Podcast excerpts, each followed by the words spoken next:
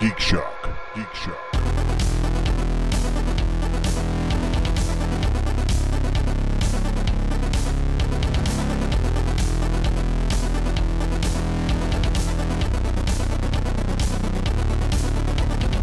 So that as soon as I turn on the VPN and then I open up that particular app, as far as the app knows, it's in the UK. Sure, but can you understand the accents on Star Trek when it's in English? At least Scotty sounds Scottish. Hey, right.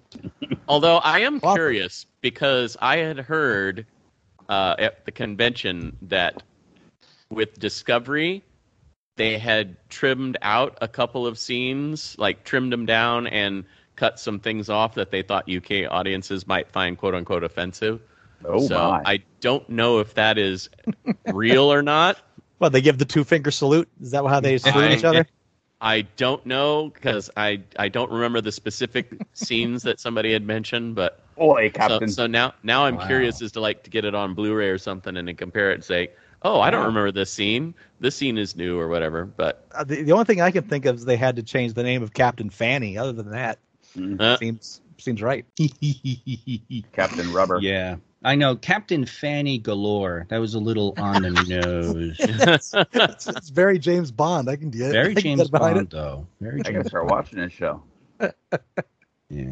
Poor Andy hasn't seen any Fanny in a while, right? Oh, what? Wow, Jeff. Tell me about it. Well, he's been isolated in a house for a year and a half. I did get hit on by age-appropriate women tonight, but that was... There's a lot of corn-fed Fanny out there, man. You get that. Did you say porn-fed or corn-fed? Corn-fed. Okay. Either way works. Yeah. Either way works. As Andy asking, is this heaven? No, this is Iowa. Welcome, folks, to Geek Shock number 602. I am Master Torgo. 80s Jeff. Commander K. Hi, my name is Fact Checked Andy, and I'm the best entertainment this podcast could afford. Let's just try to get through this. Okay. Really? Wait, did Maple you get paid Leaf to say that? Paid worth to say that? Mats. Worth every penny. Andy. I went to have dinner, and it turned out to be a performer there, and that's how he introduced himself. And I was like, damn, that's good. My name is Dave, and I'm the best entertainment this restaurant could afford. Let's just try to get through this, okay? Let's just try to get through it. That's the best part of the whole thing. God almighty. Andy was brilliant. He sang some nerd songs, so we're going to see him again. He sang. All right, Andy, let's just try to get through this is a cover band for... Oh, my gosh. Let's just try to get through this is the cover band for John Cage. Wow. I accept it. And we're to talk Week in Geek. Oh, my goodness. Wait, is anybody else here? Because I kind of cut him off. Matt pushed through. Matt pushed through a little bit. Matt begrudgingly announced himself. As he often does. Matt, would you be willing to give up your spot as the last and give it to Andy so...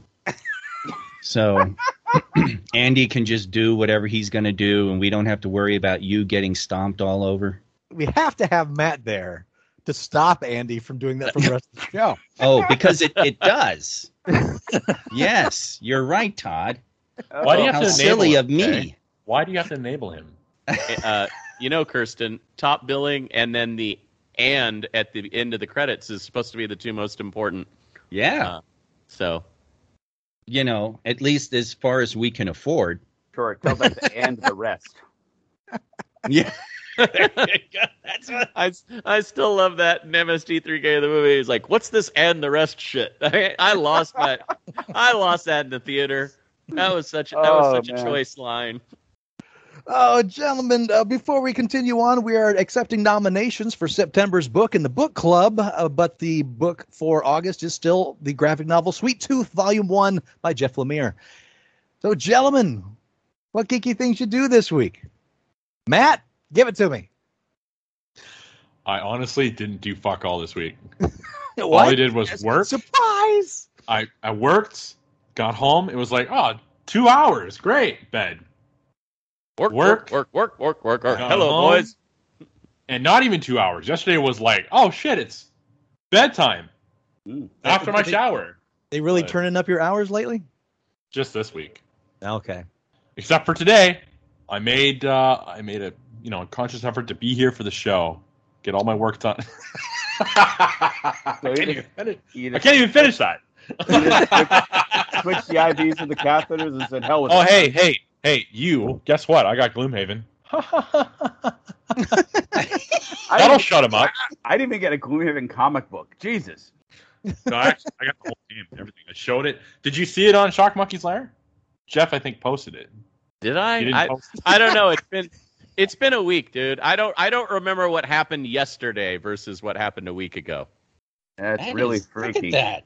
That is weird. I'm trying to show the comic book listeners, and because I'm doing the background effect, it is being it's not just not selecting the comic book. It'll select an individual panel, actually an individual in a panel. Individual. Yeah. It was some sort of variant lobster Loki. What the hell was that? That actually, I think, is a version of my current character. I think I don't know. I think that's one of the characters from the Jaws of the Lion version of Gloomhaven. Jaws of the Lion. Yeah, the small Gloomhaven. Small. Yeah, Haven. That's the kids' version. We were going to pitch in and send to Andy.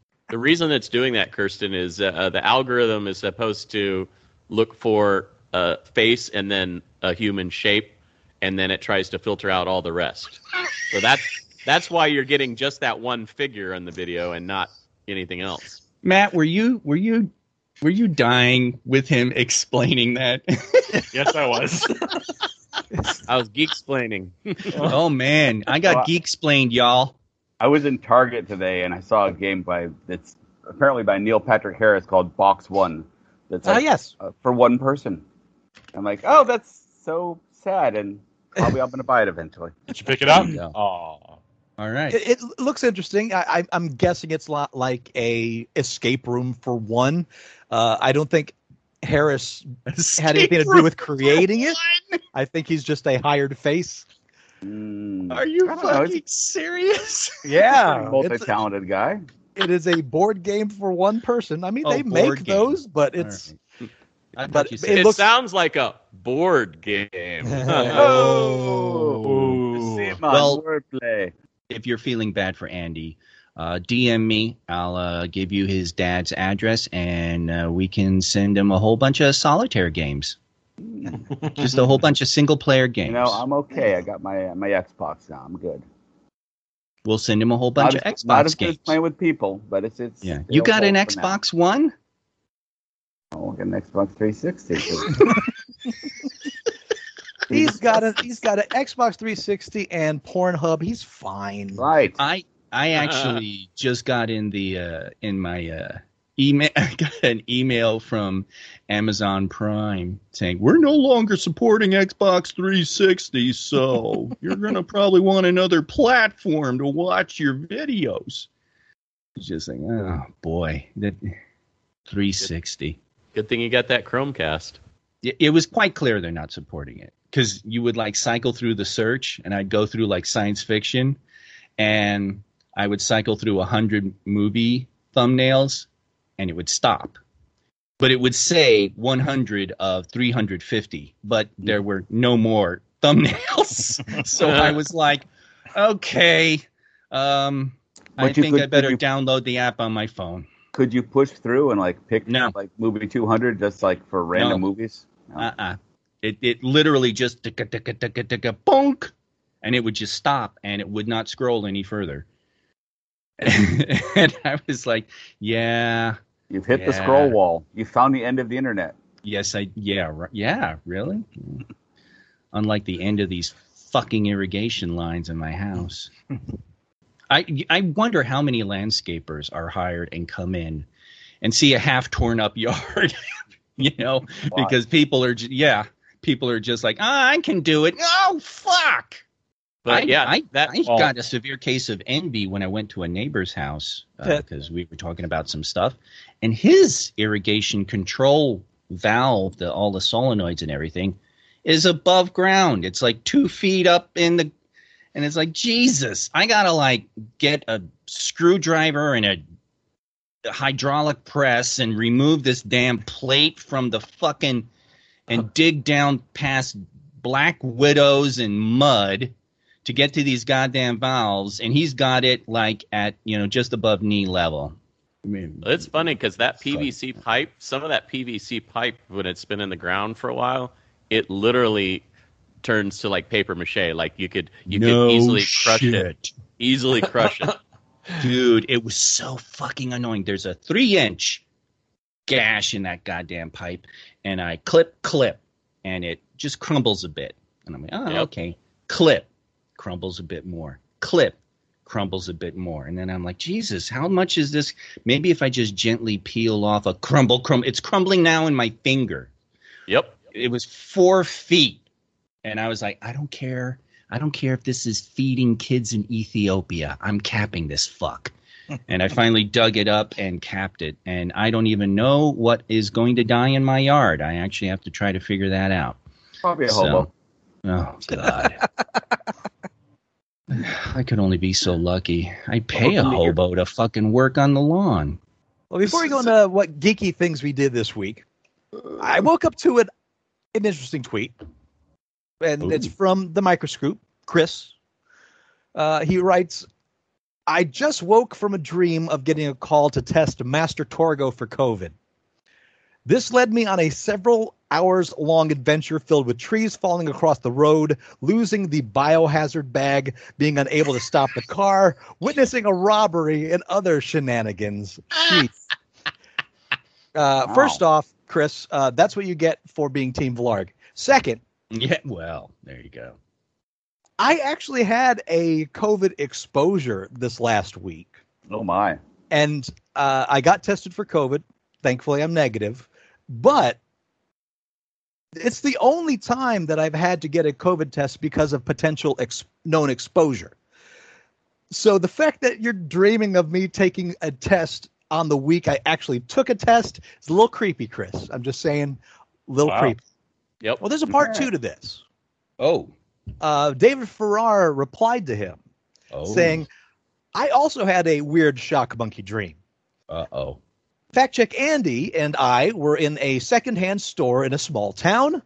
Some small military missiles flew around outside and crashed into the store. Waiting for police, we chased away some crackpot claiming ownership of the missiles. I don't know what's going on in the ether, but people are having geek shock dreams. Wow. I guess I should talk about my geek shock dream. Oh, I don't think I want to know. Yeah. I had to. Is it sexy? Yes, it's sexy. No, not you. I had to actually travel across town to get Andy's gonorrhea test. And I lost the biohazard bag. So it was really weird because he ended up just.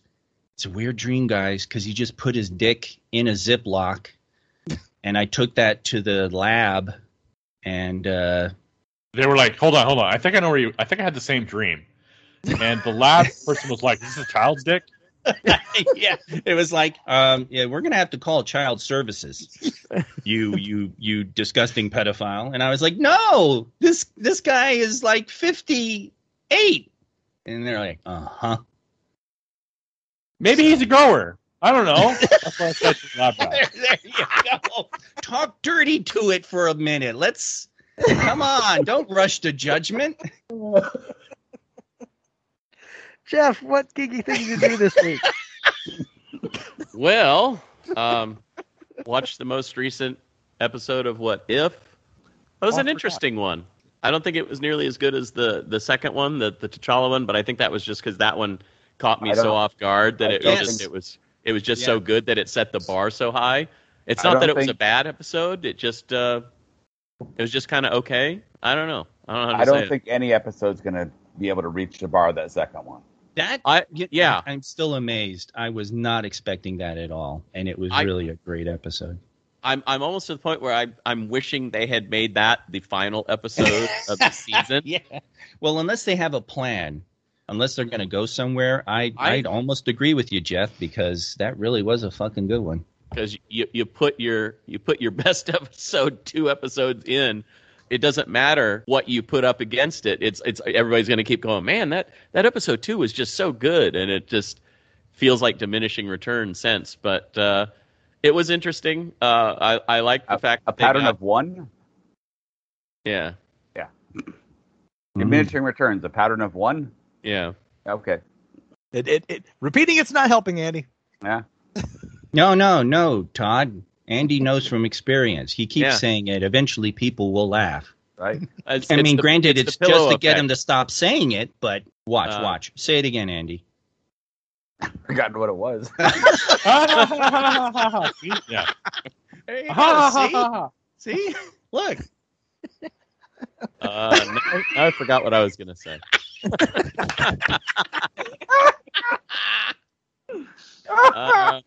Anyway.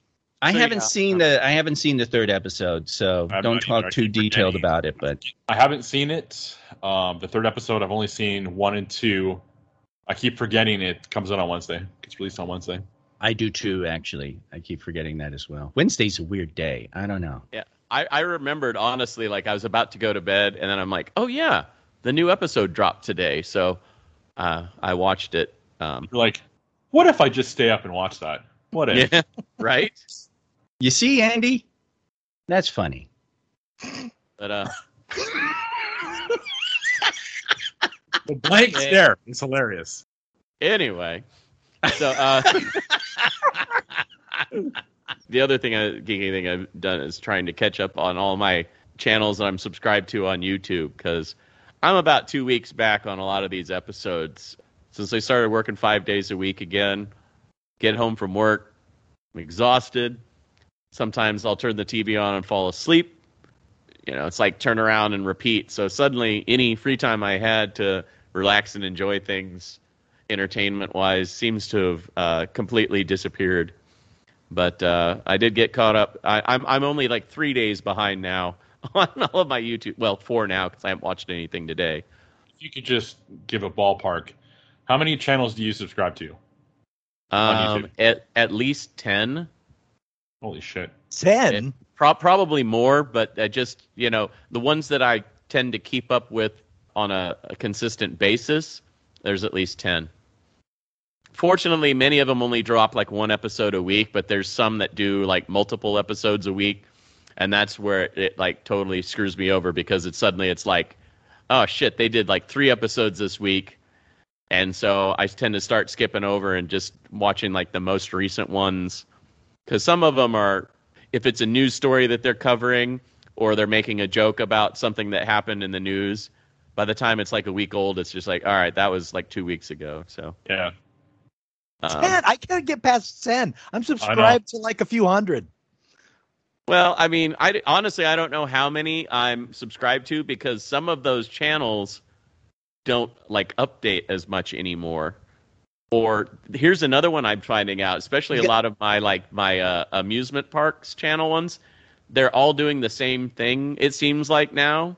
They're all covering like the exact same stuff. So half the time I'm like I really like, you know, Adam the Woo, but lately I find myself fast forwarding through a lot of his videos, just because it's like, this is similar to something you did, you know, 8 months ago, or it's like, okay, the other person, some other person's channel was at the same amusement park and did essentially the same thing now. So I'm just going to fast forward through until I see something I haven't seen yet.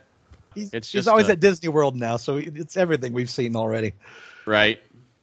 But yeah, that's... Well, you know what? When you're talking about the update, are you smashing that like button and hitting that notification bell? Fuck everyone that says smash that like button. Smash this. Oh, Matt, this is the week that Warhammer Plus, it came out today. The streaming service is live. Why are you even here? I forgot all about that. Okay. I'm here because I enjoyed this show. Okay. I'm here for you guys. I'm here to listen to it, but enjoy it. Eddie, shut up. I'm here for you listeners out there. Oh. And my audience over in Australia. Yeah. Andy, what'd you do? A lot of stuff Jeff did, actually. I saw Free Guy. Loved Free Guy. Isn't it great? I've heard you either hate it or you like it. No, people who hate it are idiots. They need to go away. They need to be scrubbed from the from society. If you hate that, you're wrong. Heavy. Wow. Yeah. The way I felt while I was watching it is a lot of how I felt watching original IP, like in the 80s and the early 90s, where it's just like it's a new idea, it hasn't really been done before. It felt fresh, it felt exciting, it felt like the way I felt seeing like Indiana Jones and the Last Crusade in the theater for the first time when I was in high school. I felt like how I did when my mom dropped me off at the theater and I got to watch Back to the Future for the first time. It felt like those kind of things was like, you know, it's kind of this summer blockbuster that you don't know is going to be a summer blockbuster. It's just something that you had heard about and you didn't really know much about, and you were thrown into the situation and you're just like, oh, okay. Well, not so much thrown in it. You chose to go see it. And just like that movie Bob review said, it was like it was pitched as one thing in all of the ads. And then when you get into the theater, you find out it's that and so much more. Seeing Free Guy and the second What If was just a wonderful two-shot burst of positivity that we all needed. Absolutely. So I watched. I'm caught up on the What If, and the third one is fine. I think that it's going to be hard to go past that second one. Like I said, the third one's a great whodunit. It's a great murder mystery. I'm happy to say I did solve it before it was revealed, but I was using my Jeff Gunter senses on that. Yeah, I figured it out too. And I'm looking forward to number 4. I watched a video by Emergency Awesome, which I hadn't seen before. Emergency Awesome is apparently a guy who does, or a group, I don't know. But it was a breakdown of the episode, the second episode of What If, and pointing out all the Easter eggs. The breakdown of the episode is like, yeah, we've seen it. You don't need to tell us what we saw. And if you're watching it without seeing it, why? I don't get it. But pointing out the Easter eggs is pretty cool. And there was a couple little things he dropped in there that... like Drax being not voiced by Batista was the fault of the agent. The agent never told him that was an option. Batista was apparently pissed off about that. Oh. But he was voiced by Fred Tatasciore, who's is a voice actor extraordinaire. I'm happy because he's the voice of Nikolai Belinsky from Call of Duty Zombies. I've listened to Fred Tatasciore a lot. Oh, I finished Assassin's Creed Revelations. I enjoyed it. I did kind of a quick run through it. I didn't like go and scrub out all the little nooks and crannies of Constantinople, so I still got playability. I can go back and do it again, and yeah, that's pretty much it. Of course, and I was in Iowa, and I did see the butter cow, so yeah. The butter cow. Oh, the butter cow is fine. The big fancy butter sculpture was a celebration of the 50th anniversary of their big slide at the fair. And it was underwhelming. And it's like, oh, look, flat butter. Oh, it's angled flat butter. All right, whatever. Wait. They made a carnival ride slide that they've had at the fair for ages, I assume. 50 years. And they made a butter sculpture out of it. It's not a wavy slide. It's just it's a wavy slide, but it's still okay. It's still just... Whoa. Wavy slide? How dare you say that to me? Yeah, really. Wavy slide bird. Whoa. Kiss your mother with that mouth. Wow. Guys, we talked about more than his mother. No. In previous years, I've seen they did like a salute to the Sesame Street. And so it's like, you know, butter big bird. That's impressive. Butter slide, whatever. I can see that. Also, I talked to somebody who works at the little museum they have there and found out that the butter is used for 7 years. I asked what happens to the butter. It's like, well, I use it for 7 years. So they break down the butter sculpture at the end of the year and sculpt the new butter sculpture out of it. Stick it in the freezer. Yep, stick it in the freezer for a year. Well, at least he didn't say they give it to the fried butter booth. Right, or put it on the slide to make the slide slipperier, you know. Yeah. Butter slide. That sounds like a tag on Pornhub. Butter slide. Yes, absolutely. Actually, now that I think about it, it sounds like 2 tags. What are you doing, Step Butter? Oh. Wow. Okay, let's end the show there. It's not going to get any better. Yeah, really. Good night, everybody. Poor Andy. I am still playing Hades on the PlayStation. Of course, it's on all platforms now. That's the roguelike game set in ancient Greece, Hades. It continues to be an amazing game. All the amount of time that I've sunk into it. I've now defeated the final boss and realized, oh, there's still a lot more game after that. What's amazing about it is it continues to be just as fun now, like 10 hours later than the beginning, even though the basic gameplay is the same. It's just a fun action RPG, heavy on the action. So Hades, I can't recommend it enough. It's kind of a cheap game overall. It's like $30, I think, if I remember right. So even if it's not on sale, it's worth the price. You'll get your time and money out of it. Yeah, I was looking at it for the Switch. I almost bought it. It's worthwhile, whatever platform it's on. In fact, do they have it for the Xbox 360? No, but not yet. Keep waiting. I also spent a little time back on Board Game Arena because Board Game Arena put Dice Hospital as one of the options. It's a fairly new board game. There was a board game a while ago I was interested in called like Healthy Heart Hospital or something like that. It is a board game where you run a hospital. And the Healthy Heart Hospital is everybody's kind of working from the same hospital. Dice Hospital, everybody has their own hospital. And so it's more of a Euro game style where you're competing against everybody for the highest score. Of course, you making patients healthy, you gain points. Patients dying, you lose lots of points.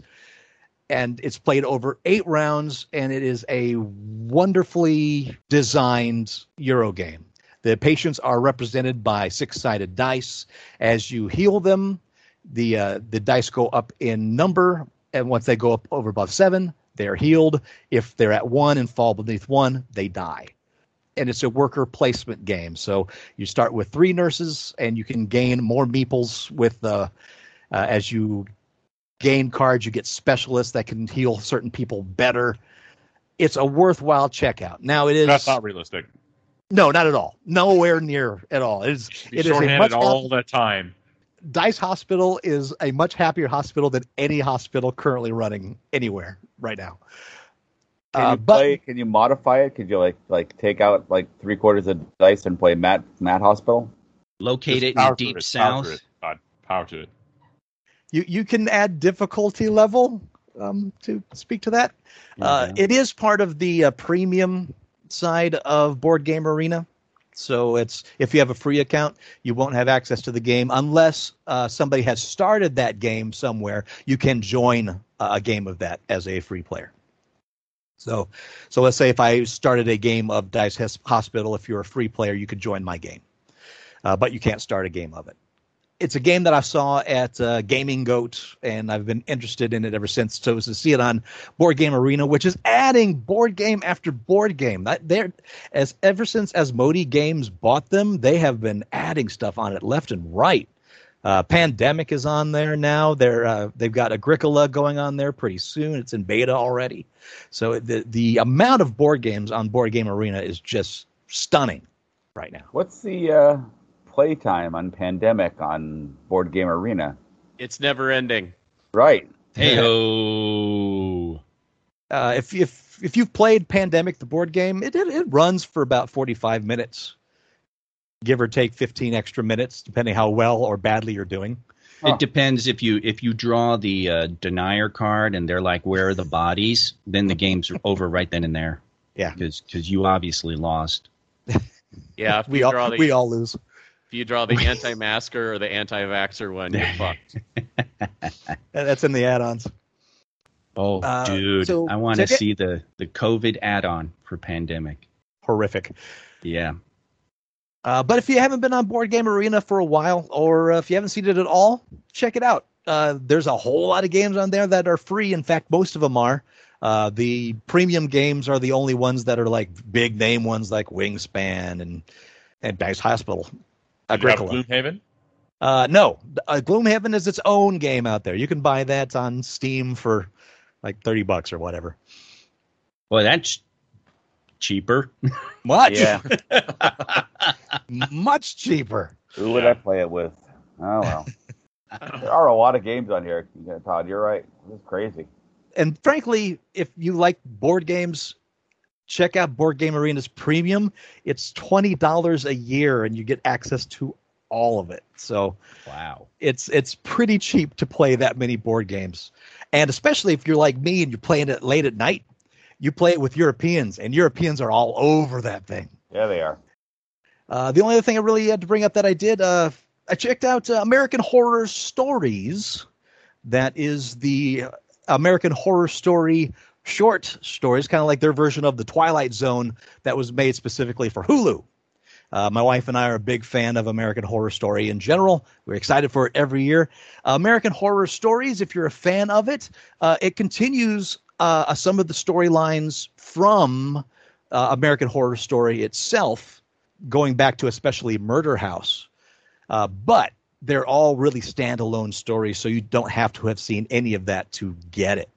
In fact, the middle stories, the middle four are really well done with some surprising twists that we didn't expect coming. It does a good job of making it seem like it's something classical tropey and then turning it on its ear. So if you have access to Hulu, like American Horror Stories, American Horror Story, put an S on it and you have this new series. But that's what I did this week. Kirsten, what'd you do? Well, History Geek on YouTube, I'm watching, there's an offshoot from the whole World War II, Great War, and they're doing the Franco-Prussian War, which is sort of like Europe's Civil War in terms of the transition from Napoleonic to quote-unquote modern warfare and what was happening in Europe just shortly after the American Civil War, and setting the stage also for World War I eventually. But it's very interesting because they're doing the same thing week by week. How long was the Franco-Prussian War? I don't remember. A couple years. It was not long at all, but it was devastating. I mean, they much like the Civil War, they had battles where a 10,000 people would be killed. Are there Franco-Prussian War cosplayers and stuff, and there's one side more racist than the other? I think we've got the corner on that market, actually. So I don't even know if there are reenactors. I think reenacting war in Europe, it takes on a different. It's really funny. Start another real war and put another number after it. Yeah, exactly right. That we have my family has some UK friends, and he actually was a Civil War reenactor in the UK. Confederate, of course, because But yeah. There are actually foreign American Civil War reenactors. That makes no sense. So. The Civil War buff was Charlie Watts. Oh well. Well, then everything makes sense. Now. Yes. Now I understand. It's a weird fact that came up this week when he passed away. Yeah, that is. That's interesting. So was Lenny, but not in a good way. Excuse me. So watching the Franco-Prussian War, sans reenactors. Oh, I finished one of those. I finished the first novel in a series for Lit RPG, the self-published authors who do people who are trying to game and they end up in the gaming world type of thing. Generally, there are two types of approaches. The tropes for like video gaming, and I can't remember. It was so memorable, I can't remember the title. Phase Shift, that was the name. It's post-apocalyptic. It appears that it actually happened to the world. Some aliens come along. They're prepping like their alien invasion by making the world, the physics of the world, like a video game. So a vast amount of the population dies, and those that survive have to actually start cultivating video game type skills. So they have to learn how to survive, how to search, how to explore, how to hide, how to fight. They have to cultivate their fighting abilities. They level up and have to spend points. And it's interesting because in a lot of the video game versions of these stories, the authors will actually kind of build a game system. You know, so-and-so will go through a fight and boop, you have leveled up. You now have, and it'll give them build points, level up points, and it'll explain how he has to spend them. It explains how his abilities improve, right? This one, it's like right down to the percentages. I don't check the math, so I don't know how accurate this guy gets, but I know that some of them have reputations for actually creating something that is kind of functional. But it's interesting because a lot of different games do this. It's like you go, you fight, you grind, you whatever, and then boop, you've gone up a level, and like a something appears in front of their face, and they actually have to make their selections and level up and stuff. This is a novel? Yes, and it's a series. Phase Shift is a series. So is Critical Failures.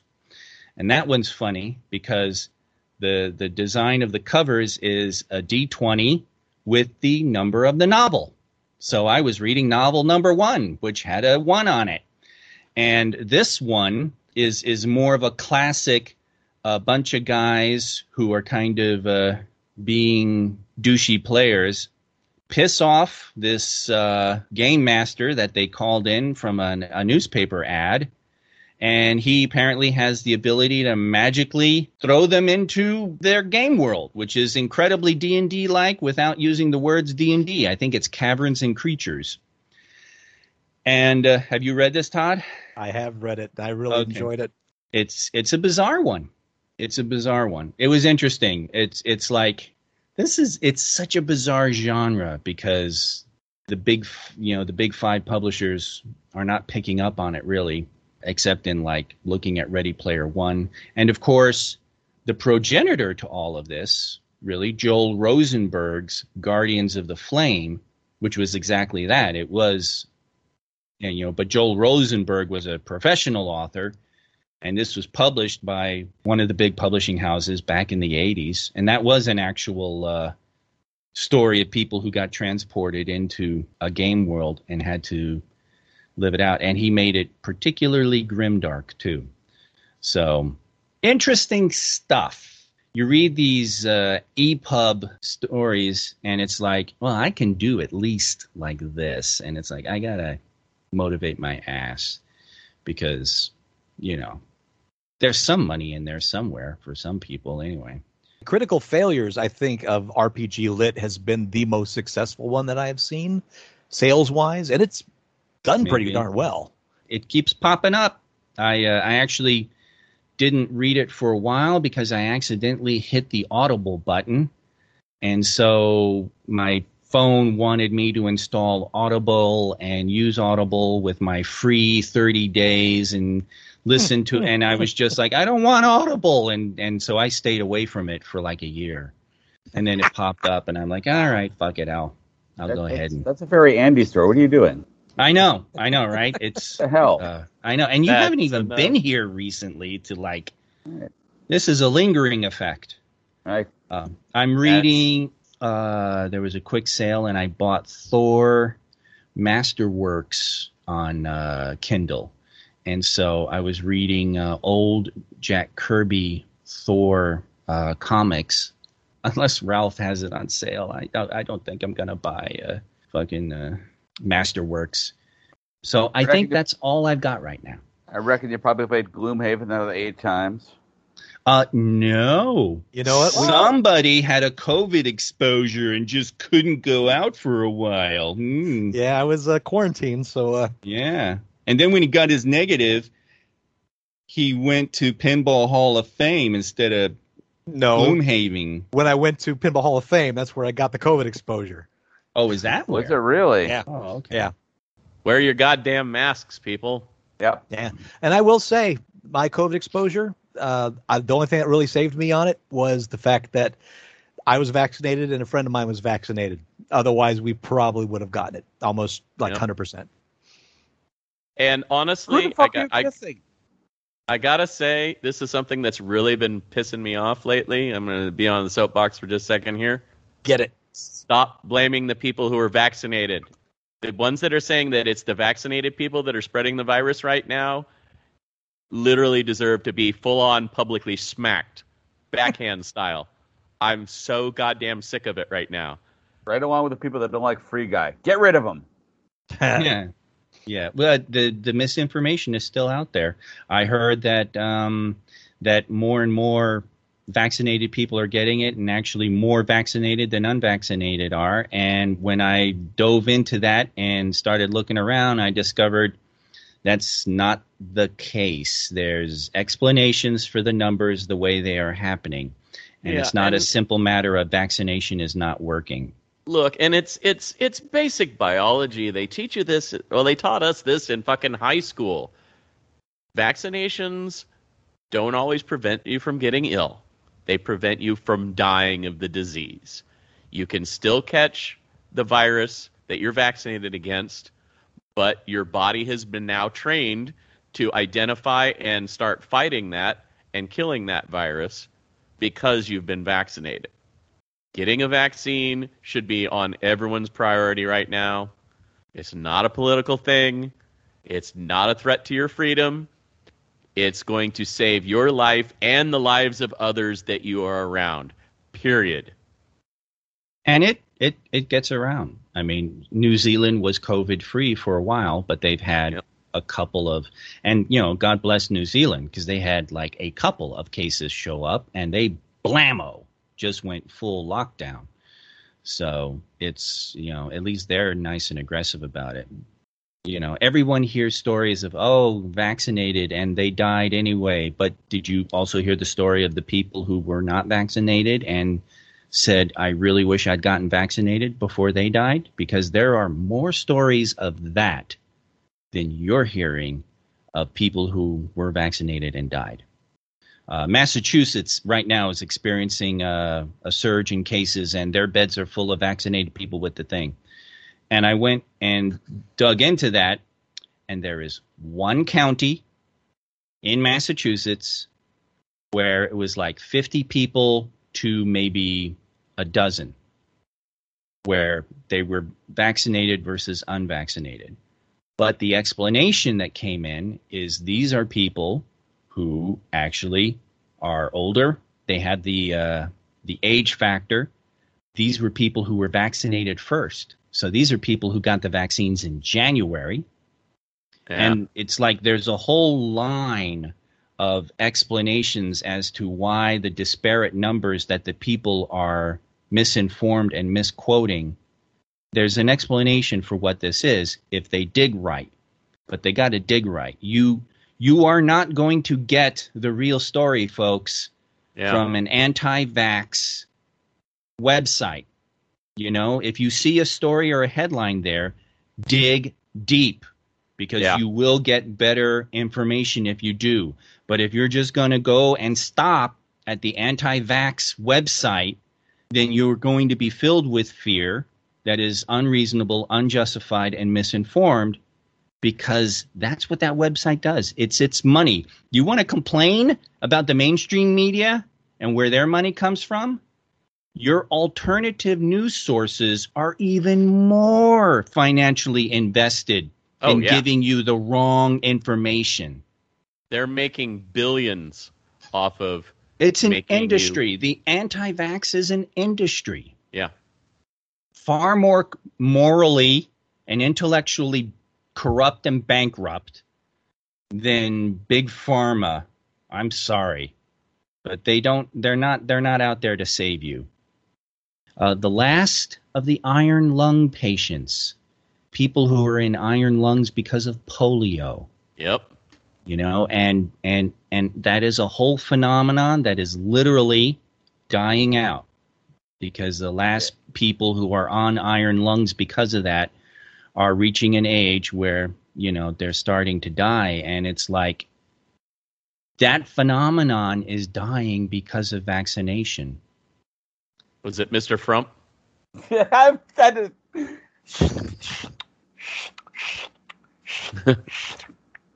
Boy, it's for people who don't know what that reference is. That sounded really dirty, Andy.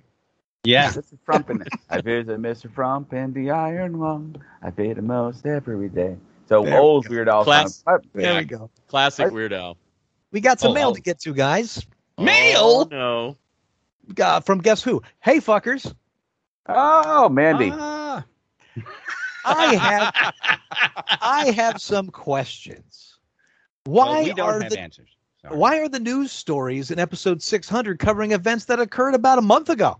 Oh, shit. Why does no one comment about Kay and Biggs' fireball shenanigans? Why is Barry promoting DebCon when it happened last month? Plus, why does it say episode is actually episode 603 in my podcast app? Sure, with episode 601, it seems like everything is back to normal, all things considered, except episode 601 is really episode 607. Plus, how did Meg chew up your mic cord in 600, but in episode 597, your mic was gone? Did I warp space and time when I was in Omega Mart last weekend? I'm so confused. Help! Keep up the good work, Jake. Those are some good drugs, Jake. I don't remember whose comment it was, but somebody said, "Welcome to Geek Shock, where the numbers don't matter." Yeah. Yeah, you wait till episode 666. Yeah. Oh. Well, I mean, got an episode boner.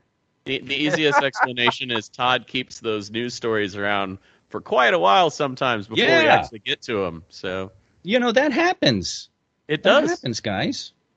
And, you know, maybe at that point we just didn't want to talk about the Fireball 2021. No, it took us a while to get to where we could laugh about it again. And it could be that I live over a time-sinking hellmouth. I don't think that's going to be the reason. And I think that's an awful way to refer to Pixie. Well, this can only bring us to news you don't give a shit about. Yeah. Right. Yeah. Damn it. God damn it. Bethesda is releasing Skyrim again. This one is called Skyrim Anniversary, to celebrate the role-playing game's original release a decade ago. It will include all three DLC expansions, plus the enhancements that came with the release of the 2016 Special Edition. The new additions to the Anniversary Edition are the Creation Club. That's a toolkit that'll have 500 elements of in-game content, such as gear, characters, and gameplay, some of which was made by the community. And they're also adding fishing. Yay! With the new Anniversary Edition, Skyrim will have released 6 times on 12 consoles. I bought Skyrim 5 today. Skyrim Anniversary Edition will come to PlayStation, Xbox, and PC on November 11th. Andy, I'm glad you got Skyrim for the 360 because it's been around that goddamn long. Right. And it's a worthwhile game. It's fantastic. Mm-hmm. But they need to fucking stop this already.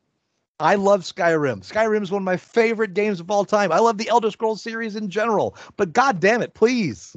But the guy who was selling me this was talking about the new edition coming out, and he touted the fishing. It's like, who the fuck? What fringe group is excited by fishing in the game? I know there's fishing games. Yeah. But is that enough to... It doesn't seem like a selling point to me. It seems like a fetish.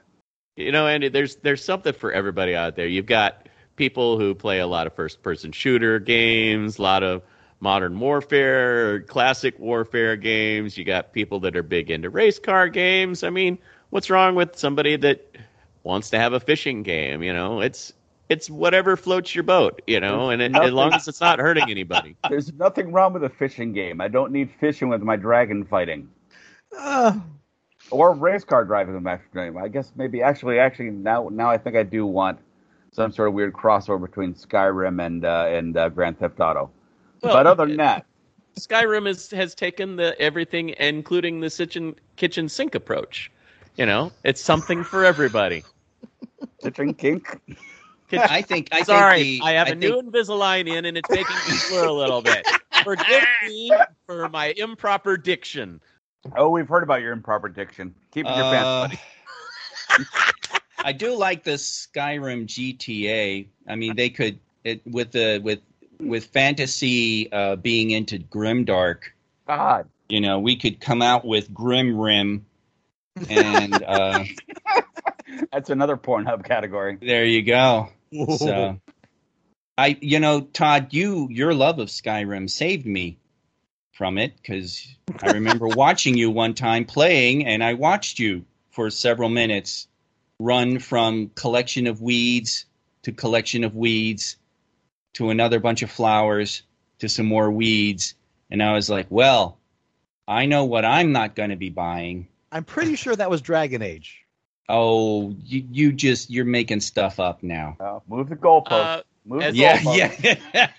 That's right. Somebody that has watched Todd play that for many, many, many hours over the course of many, many, many years, you're not far off, Kirsten. He likes to do a lot of the side stuff. Yes. He likes to set up his little shops in his little towns and not really do any of the storyline stuff. Just kind of do his own thing within the game. That was part of the sales pitch on this game is that I could build my house. And I'm like, okay. I probably won't, but okay. No, Andy. Houses. Okay, yeah. Andy, I would have loved it if the guy had you could even build a little brook in your backyard. You could plant a tree. Now you're just talking Minecraft. I know. You could go live with your parents. Actually, the other game I got, K, is Wolfenstein New Order. Which I may try and save it for us, because this is our classic Wolfenstein, but this is alternate history. This is takes place in '60 after the Nazis won the war. It's fun. Well, this whole discussion actually reminded me of the big thing I did do this week, because on Steam they had the QuakeCon sale, and it was really funny because it's QuakeCon, but Quake wasn't specifically bundled on sale, but I bought a bunch of Quake titles on Steam. I bought a bunch of Wolfenstein on Steam. I also bought Shadow of War, Shadows over Mordor. But I played Wolfenstein Old Blood for about an hour, and I was having fun bashing things until I got to a point where I had to try to sneak past these mechs. And it's one of those puzzle things where you got to figure out the right way to sneak past the mechs. And I was like, fuck you. I just want to blow shit up. So I'm disappointed in the $10 or so I spent on those Wolfenstein. Puzzles are the only thing you hate more than story. Yeah, exactly. And, there's story in Wolfenstein, but I'm like, I can take it. I can hack it. It'll be all right, because we're going to start blowing things up soon. And unfortunately, so that happened. So I know the one you're talking about, and I remember the solution is actually incredibly easy. Oh, and boy. It surprised me that you didn't get it. It's always easy once you figure it out. Yeah, Kirsten, you suck. Yeah. I just don't have the patience for that shit. I'm not interested. And I also haven't played, I don't have enough of a history of playing video games with puzzle-like things in there, where I've already got the skill stack to, okay, so obviously I need to investigate this, and then the next line is to invest. I'm just I just want to get past this fucking shit. So I figured out how to kill the dogs, but now I got to turn off the mechs and get, fuck. You never played BioShock, did you? Nope. I played Left 4 Dead. I played Call of Duty Zombies. These are men's games. Shout out to Barry, by the way. I actually, since I finished Assassin's Creed, I picked up Portal 2 and started replaying that. And fortunately, I've forgotten all the solutions, so it's a whole new puzzle game for me. There you go. You would hate it, Kirsten. Oh, I heard about Portal. I heard about Portal. Portal is fun. Yes, so is masturbating. I've got that covered. They just don't give a shit about. I'm trying to eat here. Holy shit. Oh, yeah. We're still doing a show, aren't we? Back in 2019, Netflix and Wizards of the Coast announced that they were developing an animated Magic the Gathering series with Avengers Endgame directors Joe and Anthony Russo. The filmmaker siblings decided to bow out last week, along with head writers Henry Gilroy and Jose Molina over, as you probably guessed, creative differences. Jeff Klein, who did Transformers Prime, is now in charge of the production. But on the plus side, the show has cast DC Universe veteran Brandon Routh, who did Superman and Superman Returns, Stars and Legends of Tomorrow, as the voice of a character named Gideon Jura. Del Rey Books plans to release a tie-in prequel novel written by Django Wexler sometime next year. So I always get a little bristly when, not just when like a showrunner leaves for creative differences, but when both showrunners and the two head writers leave over creative differences. Yep. Oh, the sirens and flags are flying above me. Boy, what suit had a preconceived notion that they were not getting? That's interesting. They wanted the Dungeon Master character from the TV animated series. Wait, am I mixing up shows? What are you talking about? You like the one with the vampires, Andy? I do like the one with the vampires. I really like the one with the vampires.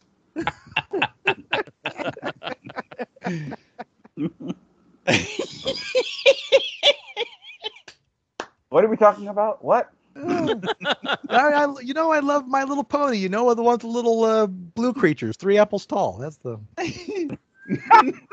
Lay off the fireball, Andy. The Dungeon Master pony's my favorite. Dude, don't give a shit about. Sony has decided to give their Spider-Verse another name again. Oh, it will no longer be called Sony Pictures Universe of Marvel Characters. Movies from the Spider-Man to Venom to Kraven the Hunter shall now be part of, quote, Sony's Spider-Man universe, unquote, which I have to admit is a better name. Since Tom Holland's contract under the shared Sony/Marvel obligation is over after No Way Home, this will give Sony the opportunity to create their own Spider-Man-centric universe until they change the name again. Jesus Christ.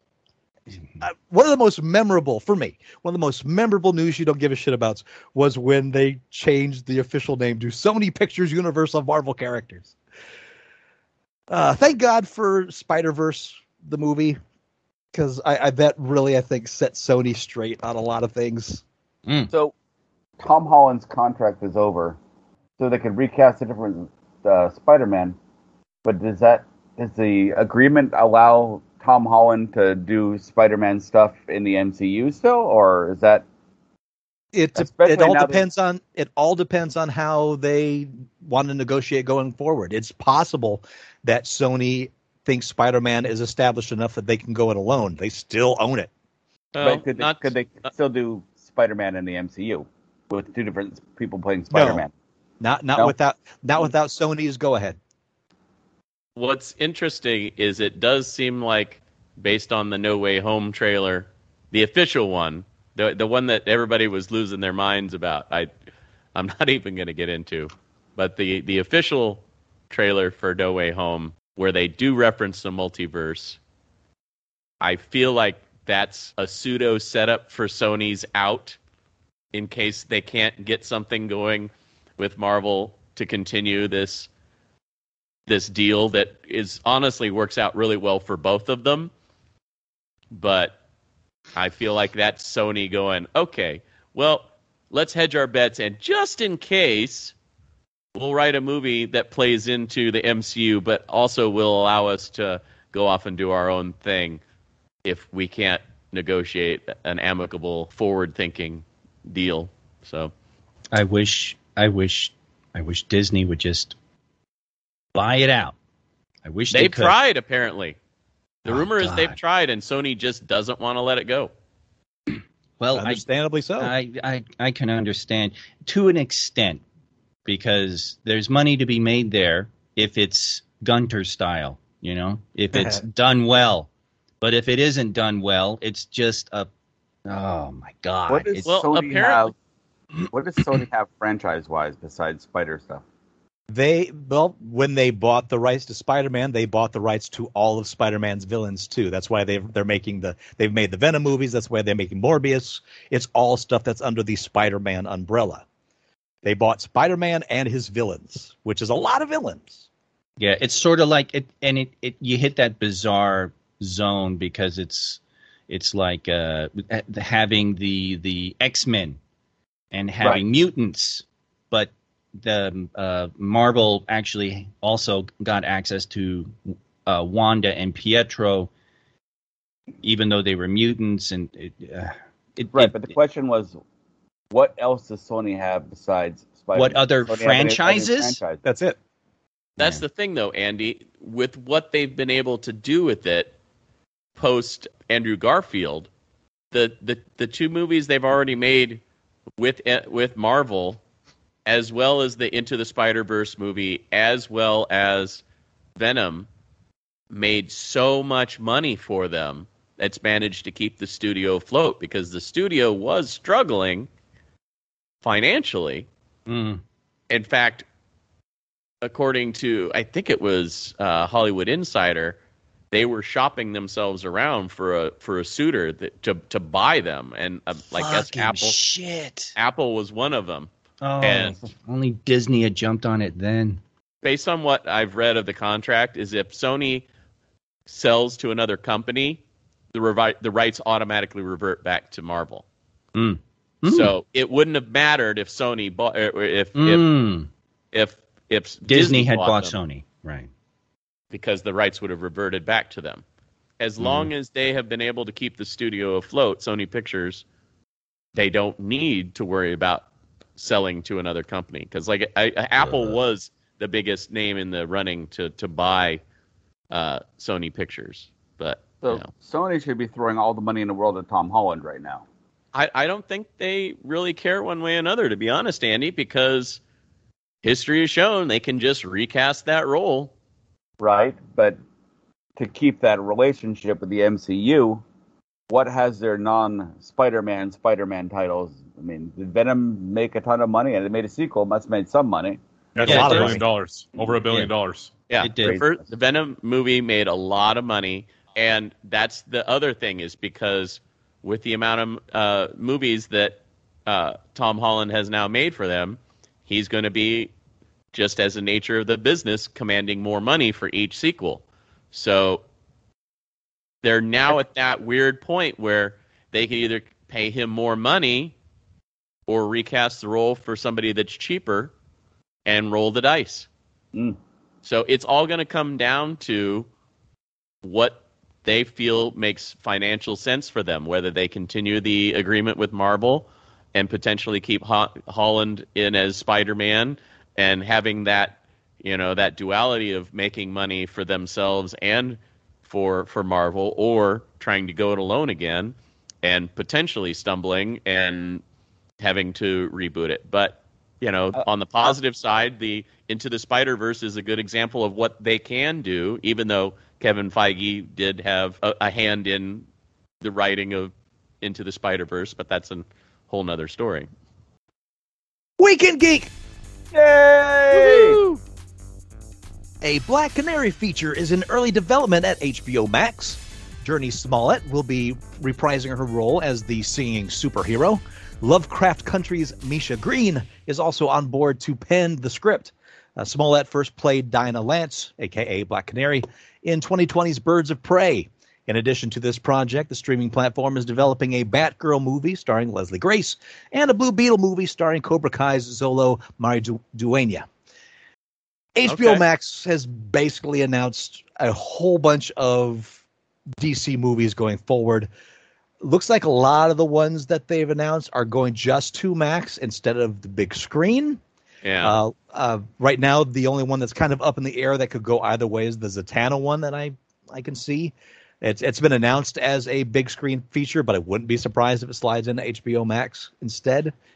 If it's not one of the big four, I'll be surprised if it doesn't make it into the big screen, frankly. I'm just puzzled by why they keep doing characters that are going to be on HBO Max that have already been established in the CW Arrowverse, and then they're suddenly going like, oh wait, we do have rights to this character, don't we? Well, let's cancel it off of the the Arrowverse stuff and bring it on to Max, like they did with the Constantine character.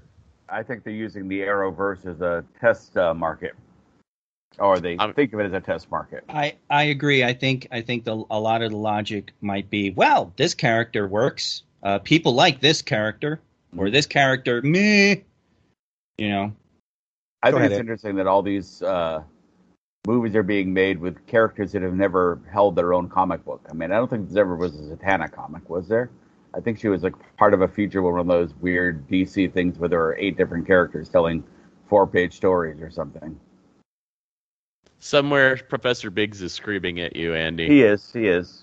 Perhaps. And I also think a big part of it is also the reaction to that character in Birds of Prey. And I'm not talking the TV show. I'm talking the movie. Right. The movie. Yeah. Because it was fantastic. I enjoyed a lot of those characters. Frankly, anybody in that movie could have their own movie. Right. They're just that well fleshed out that I wanted to see more of them. So I think that's the fruit that's being laid out here. I don't necessarily think that it's from the TV show saying, no, the TV show that works so well in that, let's bring it up there. I think it was that the reaction to the Harley Quinn film pushed this forward. Or as I like to think of it, as the last movie before it all ended. That was like the last movie a lot of us saw in theaters. Oh, gotcha. That's true. Yeah. Paramount Plus has contracted 14 original South Park movies from Trey Parker and Matt Stone. Wow. Quote, we did a South Park movie in 1999 and we never done another one because the show has been so satisfying, Stone told Bloomberg, which first broke the news, continuing, now we're older and the idea of what streaming movies can be is pretty promising, unquote. The two creators have inked a massive $900 million deal with Viacom-CBS that not only includes the films, but at least 7 more seasons of South Park, which will boost whatever dress they want to the Oscars now. Which will boost the show's on-air tenure to 30 seasons by 2027. The 23rd season of South Park aired in 2019 before Parker and Stone decided to take a different approach for the most unusual year that was 2020. Instead of a traditional batch of episodes, they produced 2 pandemic-related specials that aired in September 2020 and March 2021, respectively. Quote, Comedy Central has been our home for 25 years. And we're really happy they've made a commitment to us for the next 75 years, added Parker and Stone in a joint statement. We can't wait to get back to doing traditional South Park episodes, but now we can also try out new formats. It's great to have partners who will always take a chance with us, unquote. What do you do in 14 South Park movies? Dude, what? God, it's so it's what bizarre. Do you do with 23 seasons of South Park? I know. It's just, wow, yeah. For as long, South Park has always been a absurdist mirror to society, and society will be so absurd that we'll never run out of South Park episodes. Fair enough. Knowing those guys, I bet you they have 14 ideas already. I bet they have 15. Yeah, well, yeah, really. 14 is the number that that was finally settled on, right? Well, and you got to think of in the terms, Andy, that they had 2 video games that they put out that were basically like mini movies, and then you have a lot of these 2-part episodes that they've done over I want to say just the last 10 years that could have easily been put as a solo storyline movie, and Todd even said it in there, that the possibilities of streaming changing the way define what a movie is, it could wind up just being like a series of special 2-part episodes just put together as one 2-hour presentation. So why don't we give a shit about that? No, this is Week in Geek. Oh. Yeah. We did that. We did that a while ago, Andy. Was the Dungeon Master in that one? That was oh, we missed you, Andy. We missed you while you were gone. I'm starting to think he did that on purpose. I wish I had. I'm very tired. I'm still not caught up from the fair. A new James Bond-themed board game from Modiphius Entertainment is in production. The game is called Spectre and will launch in spring of 2022. The game has players take on the roles of iconic Bond villains who are trying to defeat Bond and prove they are number one of the Special Executive for Counterintelligence, Terrorism, Revenge, and Extortion, a.k.a. Spectre. Spectre, the board game, is designed by Kadema and is for 2 to 4 players. Spectre, the board game, features iconic weapons, locations, characters from the James Bond films. Players will assemble devices, spy on their opponents, blackmail their rivals in order to build their own criminal empire, and strategically deploy their agents around the globe to infiltrate key installations. Players will need to work behind the scenes to develop their nefarious plots and become 007's biggest threat as Bond attempts to thwart your plans. I can't wait to get this game, and I want to play it with you. I want to run an evil Bond empire against you all. And of course you want to run the evil empire. Does it say which villains? If I remember right, I definitely Blofeld's one of them. I think Kananga is one of them. I don't remember from there. Or a Goldfinger has to be one, right? Well, I mean, if you're developing your own empire, you know, are you able to create your own original characters in there? Or do you have to draw from the pool? No, this is a board game. You're going to be selecting a card that you are this villain, and this villain has this special power. That's how this stuff usually works. So people are going to be cursing your sudden but inevitable betrayal as this game goes forward. Well, what's great about this one is there's obvious betrayal happening as everyone's vying to be the head of Spectre.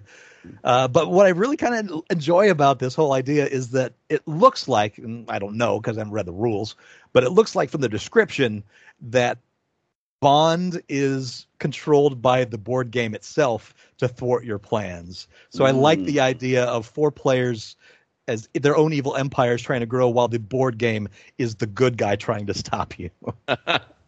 That is an interesting twist. I think you're lying, Todd. I think you know that one of the players turns out to be Bond and betrays everybody, and you are going to be Bond the first time we play this. You don't know that, but you're probably right. Mm-hmm. That's big. I choked it up. What was that? I choked it up. I stopped. Wasn't worth it. Yes, the strange grunts coming from Connecticut. I self-censored, but a little too late. Fragmented words spit out of my mouth, and then you don't need to say that. You don't need to say everything that comes to your head. Wow. You're just now learning this lesson. Yeah, really. Wow. It's only taken 10 years. And I was going to say, since when, Andy? You have no idea the shit I don't say. Wow, if that's filtered Andy, I would hate to see unfiltered Andy. Come see me at the fair. Oh, boy. I called somebody Dollar Store Adam Driver as I was drawing him. You did what? I did. I finished one face, and I turned to the guy and said, now it'll get onto Dollar Store Adam Driver. Because he looked a little like Adam Driver, but uglier. Wow. And he still paid you? Absolutely. Oh, he probably gave him a tip. I loved it. Absolutely did. Are you kidding me? He negged him so hard, he probably got a date. Yeah. Netflix is in early development on a live-action Pokemon series. And Joe Henderson is attached to write and executive produce. Henderson is the co-showrunner and executive producer of the series Lucifer, which is coming to an end with the upcoming 6th season. Wait. Henson is behind Lucifer? How did I miss that? Joe Henderson. Oh, that's different. Henderson. I think the exhaustion is starting to settle in, Andy. Weekend Geek. The series is in early development. And while there aren't any details to share, the report says the project would be a live-action series akin to Detective Pikachu film that starred Ryan Reynolds and Justice Smith from 2019. Henderson is also currently developing another series for Netflix, which is an adaptation of his comic book called Shadecraft. He's also previously worked on shows 11/22/63 at Hulu and Graceland and White Collar at the USA Network. So, live-action Pokemon, not just for films anymore. You know what's really crazy? It's like you just mentioned Detective Pikachu being 2019, and I keep running into this thing where I'm like, oh, that was last year. Suddenly going, no, wait, that was 2 years ago. Because so much of 2020, I think mentally just skip over like it didn't happen. So it's like, oh, yeah, I just saw that. And I'm like, no, wait, that was 2 years ago. Or, oh, this thing is happening soon. No, wait, that's already happened. It's just, it's really bizarre. It's like this black hole, this singularity that was 2020, even though we're still experiencing so much fallout from that. It just feels like it's missing. It's like a lost memory or a blank space in time. Phantom limb. Right? Beginning in 2022, all films under the Universal umbrella will be available to stream on Peacock no later than 4 months after their theatrical releases. This includes movies from Universal Pictures, Focus Features, Illumination, and DreamWorks Animation. This means that after their 2022 releases, fans won't have to wait long to stream films like Colin Trevorrow's Jurassic World Dominion or Minions: The Rise of Gru, or for the final installment in David Gordon Green's Haddonfield trilogy, Halloween Ends. As part of this licensing agreement, which kicks into effect just as Universal's partnership with HBO expires, new releases will stream exclusively on Peacock for 4 months before being available to other yet-to-be-named streaming services for 10 months, after which the film will return home to Peacock for the final 4 months. This agreement is not unlike the deals that Disney Plus and HBO Max provide for their sister studio releases.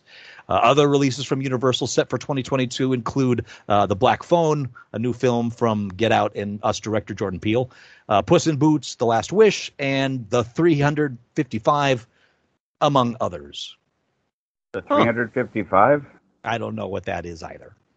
Yeah, it's King Laurinaitis from Connecticut. And you got to walk with them. 355 of you. Not 300.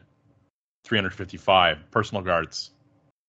Huh. And you walk to the New Jersey Turnpike, and you stop them there. I so regret even saying that word. Yeah. Wow. I have a story about Universal's release dates and going to streaming, and the 355 is what took it all home. All right. There's only some way to find out what that was. The 355. It's not important. It's important to me.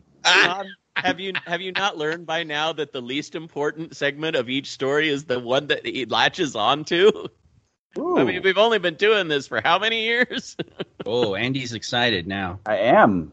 5 women band together to stop a global organization requiring a weapon that could thrust the teetering world into total chaos. I'm in. Good. Jake Gyllenhaal will be producing and starring in a film based on Robert Kirkman's comic series Oblivion Song. The sci-fi series is set in a future that sees 300,000 residents of Philadelphia suddenly get displaced into an apocalyptic alternative dimension known as Oblivion.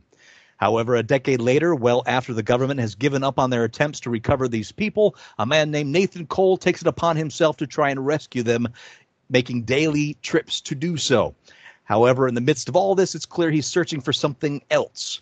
Kirkman will serve as producer. Oblivion Song's final comic book issue is set to come out in November with issue number 36. Now, Andy, tell me all about why you're interested in the number 36. Oh, it's... hold on here. 312? You have 355, 36, 300,000, all threes. I'm not the conspiracy guy. I'm just excited about this spy movie. All right. Moving on. I didn't.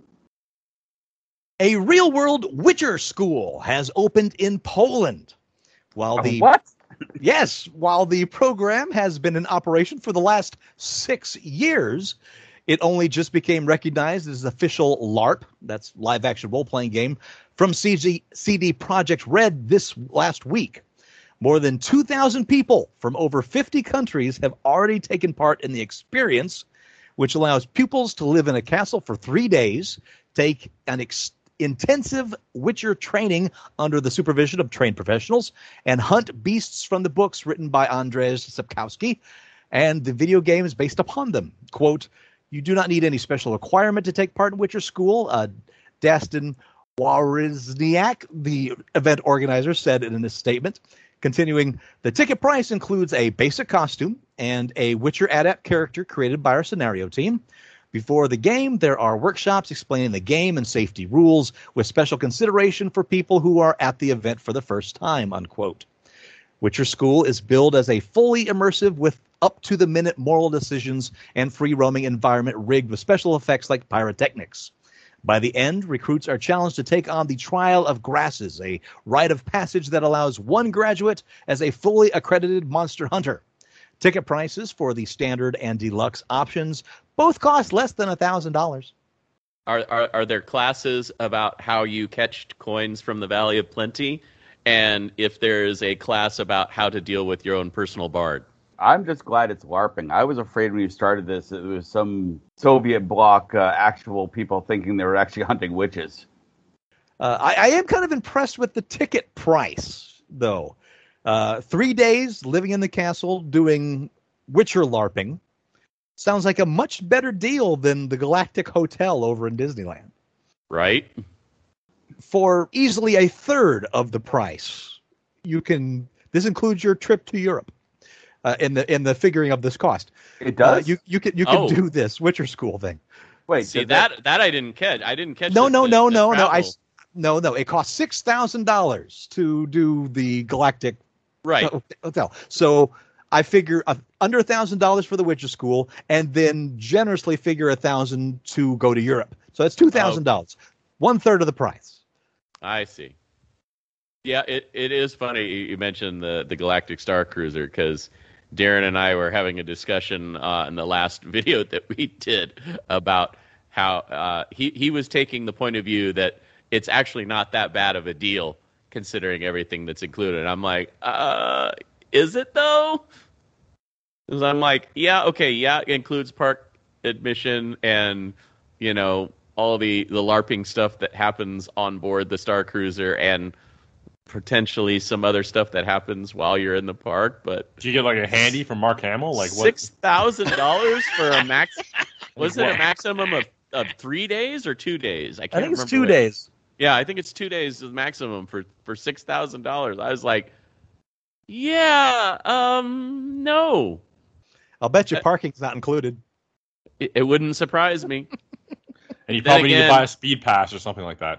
Then again, if you got to fly there, you got to figure out a way to get there anyway. And I'll speak from experience. A taxi from the airport onto Disney property is like $75. Woo! Yeah. From which airport? LAX? Disney World.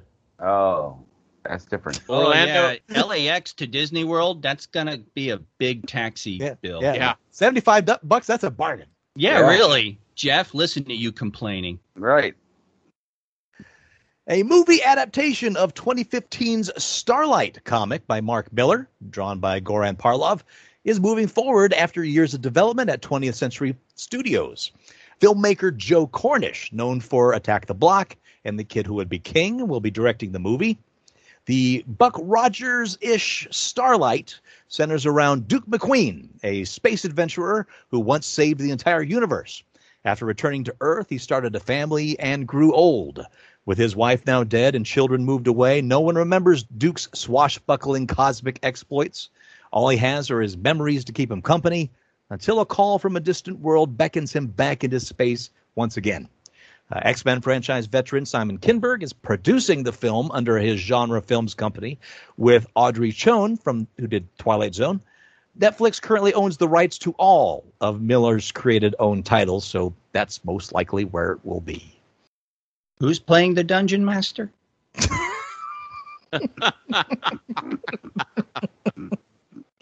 Sonny Chiba. Oh. Too soon. Too soon. What are you saying too soon for? You fucking said it. That was his inner voices coming at him. Just follow Andy's example. There are like 50 things happens in the last 3 minutes.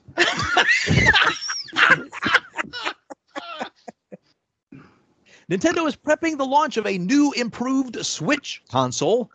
The new Nintendo Switch OLED model will go on sale this fall on the very same day as Metroid Dread. The new console comes in two colors, is compatible with all previous Switch Joy-Con controllers and docks, and increases the screen size to 7 inches, a boost from 6.2 inches for the original Switch and from 5.5 inches for the Switch Lite. It also swaps out the older console's LCD screen, says Nintendo, for a new OLED unit that, quote, provides vivid color and crisp contrast. Nintendo makes no mention of any new features that would support 4K gaming or improve speed and rendering over the base Switch console, but the boosted console does come with features that'll upgrade its performance in its hybrid on-the-go modes, including enhanced audio for handheld and tabletop play, and a flip-up tabletop stand that allows players hands-free use of their controllers while the console itself serves as a mini display. It will cost $349.99, on sale October 8th. So if you're holding out for the new Switch, this is kind of a new Switch. But one of the articles I was reading on it, they were approaching it from a pure hardware standpoint, and they said, say the internals are the same, the only difference being the OLED screen, which, yes, gives you better contrast, but apparently the OLED panel they're using gives you slightly lesser battery life on the console. So... And then the only other advantage is that has that, like you just said, a built-in kickstand on the back of the screen. Otherwise, the hardware is exactly the same. Still no 4K support. That's par for the course for Nintendo. That's how they roll. How much more is this than the old one? Old one was $299, I believe. $300, like right on. So $50 more. I don't understand why people are talking about that when obviously the exciting part of the story is the Judge Dredd Metroid crossover. Is that on the 360? No, it's exclusive to Switch. Weren't you listening to Todd? Metroid Dredd. Ooh. The Switch. Andy, the Xbox 360 is so 16 years ago.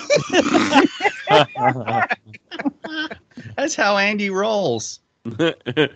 I just got a new 360.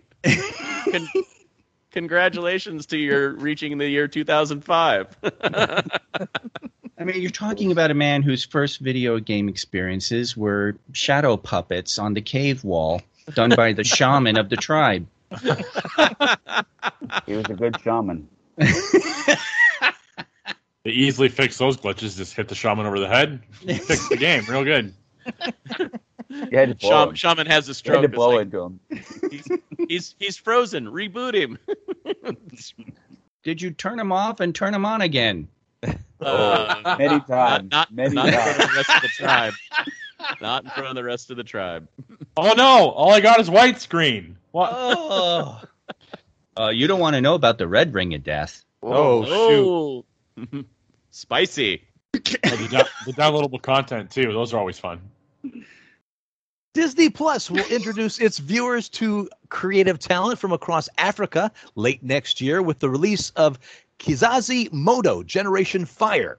The 10-part anthology consisting of original features that present a wildly entertaining ride into Africa's future, quote-unquote, was crafted by up-and-coming filmmakers hailing from a variety of different nations: Zimbabwe, Uganda, South Africa, Nigeria, Kenya, and Egypt. Each installment is expected to clock in at 10 minutes apiece when they arrive on the streaming platform. Peter Ramsey, one of the Oscar-winning directors behind Spider-Man Into the Spider-Verse, is on board as an executive producer. Ramsey said in a statement, quote, "The films in the anthology kind of run the gamut when it comes to science fiction. There are stories that touch on other worlds, time travel, and alien beings, but all of these genre conventions are seen through an African lens that makes them totally new. I can't wait for people to have their minds blown and say, I want more, unquote. Tadae Naike and Anthony Silverston of Triggerfish Studios will serve as supervising producers. Their Cape Town-based company is overseeing all the films while working in collaboration with other animators, banners in Africa and around the world. Triggerfish also curated the entire process, which saw submissions from over 70 leading directors and creators. So all that is coming to Disney Plus late next year. Sure as Kilimanjaro rises like Olympus above the Serengeti. Okay, a Toto 4 reference. Wonderful. I thought it was leprous. Rises like a leprous? Yes. Yeah. Yeah. That was an old podcast. Leopardess. Yes. My God. You did think that, didn't you? I did. Yeah. I thought it was leopardess. And Jeff said leopardess wasn't a word, and it is a word, damn it. It definitely evokes something in the imagination. Mm-hmm. Yeah, this is about the same time we were doing the carrying a laser. Oh, Jesus. Oh, yeah. That's right. The Mr. Carrying a laser. That completely changes the theme of that song. It does. It does. It makes it very Cowboy Bebop. The rights to Brian Lumley's sci-fi horror novel series Necroscope have been picked up. Morgan Freeman and Laurie McCurry's Revelations Entertainment. And the plan is to develop a show for TV, animated features, video games, graphic novels, and other emerging formats. The novel series launched in the 1980s and spans more than 19 novels and short stories. The term necroscope, as defined in the series, describes someone, quote, who can communicate with the dead, coined deadspeak later in the series. Unlike necromancers, who here extract the knowledge they seek by brutal eviscerations of corpses, a necroscope can communicate with them as equals, peacefully and without any physical interference. The abilities of a necroscope are defined as a type of ESP, unquote. McCreary, who's behind Invictus and Madam Secretary, and Larry Lucchesi, who was part of Underworld and Exorcism of Emily Rose, are teaming up with Michael McKay, who did Underworld, Blood Wars, and The Boy, and Glenn Hattrick, who was part of Star Trek Discovery, who has been conceptualizing the adaptation of Necroscope since its original release. McCreary said in a statement, quote, the Necroscope universe allows us to explore the global themes of horror in a way never done before. It is a great addition to our slate of epic, award-winning, large-scale IP, he exclaimed. I am fully committed to breathing life into every molecule of the visually compelling elements that comprise the sprawling literary universe, and I intend to do it with a terrifying veracity. I see what you did there. Breathe life into a necro novel. He did it, not me. I'm quoting him. It is, in short, my life's work. Of course, we follow Harry Keough through his journey while discovering the dread secrets of the shape-shifting alien vampiri. And by plotting the main arcs across multiple seasons, we have the opportunity to take a deep dive into the diverse global roster of psychic agents as they help to unveil their shocking origin. The adaptation work leans heavily into the verisimilitude of Lumley's rich supernatural mythology, specifically in regard to its parallels to real-world philosophies, religions, and history, the science of magic, grounding our story in the most terrifying fiction reality ever created, unquote. That's a man who knows how to pitch some shit. So does necropsy cross over into this universe as well, or is it... Necropsy. He was innocent. Necroscope has always been that book series that was just over here. In the 80s, early 90s, you would go to the horror section, sometimes the sci-fi section, but most likely the horror section. And when I grabbed this Stephen King book, Necroscope looked at me with some kind of skull on the front of it. I'm familiar with Lumley's work. I've never read a single one of them. I have the first one on Kindle, and I still haven't read it. It's one of those series that's always kind of called to me, but not very loudly. So I'm curious because this guy has got a passion for this project. In his quotes, he oozes love of this work. So I guess if anybody's going to do Necroscope, Hetrick is the guy. So good luck. I hope it works out. Maybe it'll get me to read the damn thing. Ooh. And they're big books too. I mean, they're not door stoppers like it, but they're 500 page plus. Like what? God fucking damn you all. Hey, I didn't do nothing. Okay, not UK, but the rest of them. Well, I didn't do anything. Now, fuck you anyway, Matt. Yeah, well, nothing new there. Oh, Eddie, shut up. Whoa. Just shut up. And finally, Nicholas Holt, guy that was in Mad Max Fury Road and X-Men, is set to star in Universal Pictures' upcoming monster movie Renfield, which will center on Dracula's henchman. Holt will play R.M. Renfield in the film. In the original Dracula novel, R.M. Renfield was an inmate in an asylum who was thought to be suffering from delusions, but instead is a servant of Dracula. There are still no details about the story, but it's believed to take place during the present day and is not a period piece. Chris McKay, who did The Tomorrow War and Lego Batman Movie 1 and 2, is directing the film, and the script is based on an original outline from The Walking Dead's Robert Kirkman. Ryan Ridley wrote the most recent version of this script. I don't know. I mean, I can't see anybody playing Renfield better than Peter McNichol. Peter McNichol did a fine job. However, I am a big fan of Nicholas Holt. Not just his Mad Max Fury Road stuff, although that really shot him up front for me. I mean, he was all right in Jack the Giant Killer. Oh God, what was that show that was Skins that was on BBC or Sky? That's where he really got his breakout star. But Skins was kind of the young talent pool that would later be cast all these massive, awesome roles. Nicholas Holt went into films, most of it, but a lot of the other actors in Skins were later in Game of Thrones. So it's a fantastic cast pool, but Holt was kind of the lead of that show. At least its first half. They kind of recast it a few seasons in. So anything that Nicholas Holt is leading in, I'm there. Especially as Renfield. I'm excited about this. I totally buy that. He was pretty good in Tolkien. I thought that was a good... I mean, it wasn't a great movie, but it was a good movie. It was entertaining. I'm trying to think of other things I saw him in recently, but you're right. His Mad Max Fury Road performances, was it Nux? There's actually, I just remembered one I saw him in recently, and I mean recently, I mean like within the last few months. There was a movie called The Current War, where he plays Nikola Tesla, and the version I saw was the director's cut. I don't know if it's a recent release of. Because the original movie was from 2017, but it had been making the rounds on the movie channels, and he's really good in that. I mean, he does a really good job of playing Nikola Tesla in that movie. You do better Tesla than Bowie? I'm not going to say better or worse. I'm going to say I really enjoyed his portrayal. I actually like the way both of those guys portrayed him, and you know, given the eccentricity that we know about Tesla and you know, Nikola Tesla in the modern day and just how far some of his ideas were ahead of his time.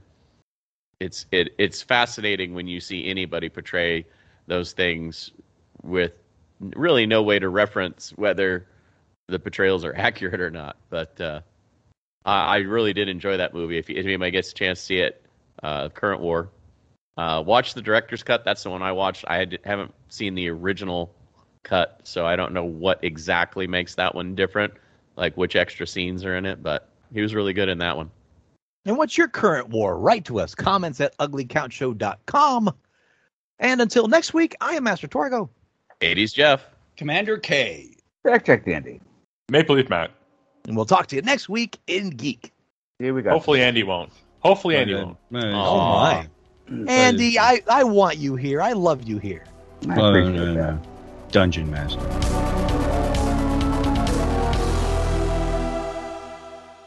You know what I woke up to? Let me open up my phone here to some idiot at 4 a.m. You guys all had this too, I think. The hang loose sign from Miss Fact Check Mr. Fastback at 4:40 in the morning because he doesn't realize that the time difference between the East Coast and West Coast. Is that when you sent it, Andy? I didn't get it at 4:40. Did I get it at 4:40? You sent it at 7:40, right? The text he sent this morning? Yes, yeah, that was 4:40. So I actually... Sorry. Whoa. That caught me by surprise. Sorry about that. Yeah. Get that dragon out of there. I got a kiss attack. Hey! Hey! What? Is that Andy again? Okay. Kiss attack Andy, is stop my making those wet smacking noises. I love you, Drew. Oh! Kiss attack is my mini kiss cover band.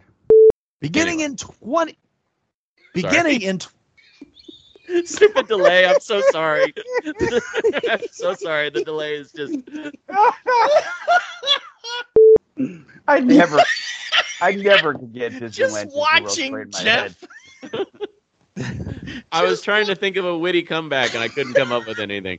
Sometimes, Jeff, the best way to answer stupidity is with no silence. Answer. Yeah, yep. Yeah. Filmmakers hailing from a variety of different nations. Zimbabwe, Uganda. Hi, Matt. Oh, shit. Sorry.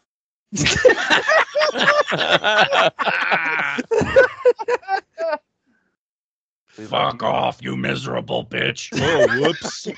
I didn't mute, did I? Speaking of what, Kirsten? Yeah. Are we all speaking Andy now? Yeah, the accent's terrible. I don't recognize the damn thing you're saying. Andy, we're almost done. Why'd you put up a background? I found the button. I'm just amused that it's the old Windows Meadow background. Well, Teletubbies. Is that what it is? I think so.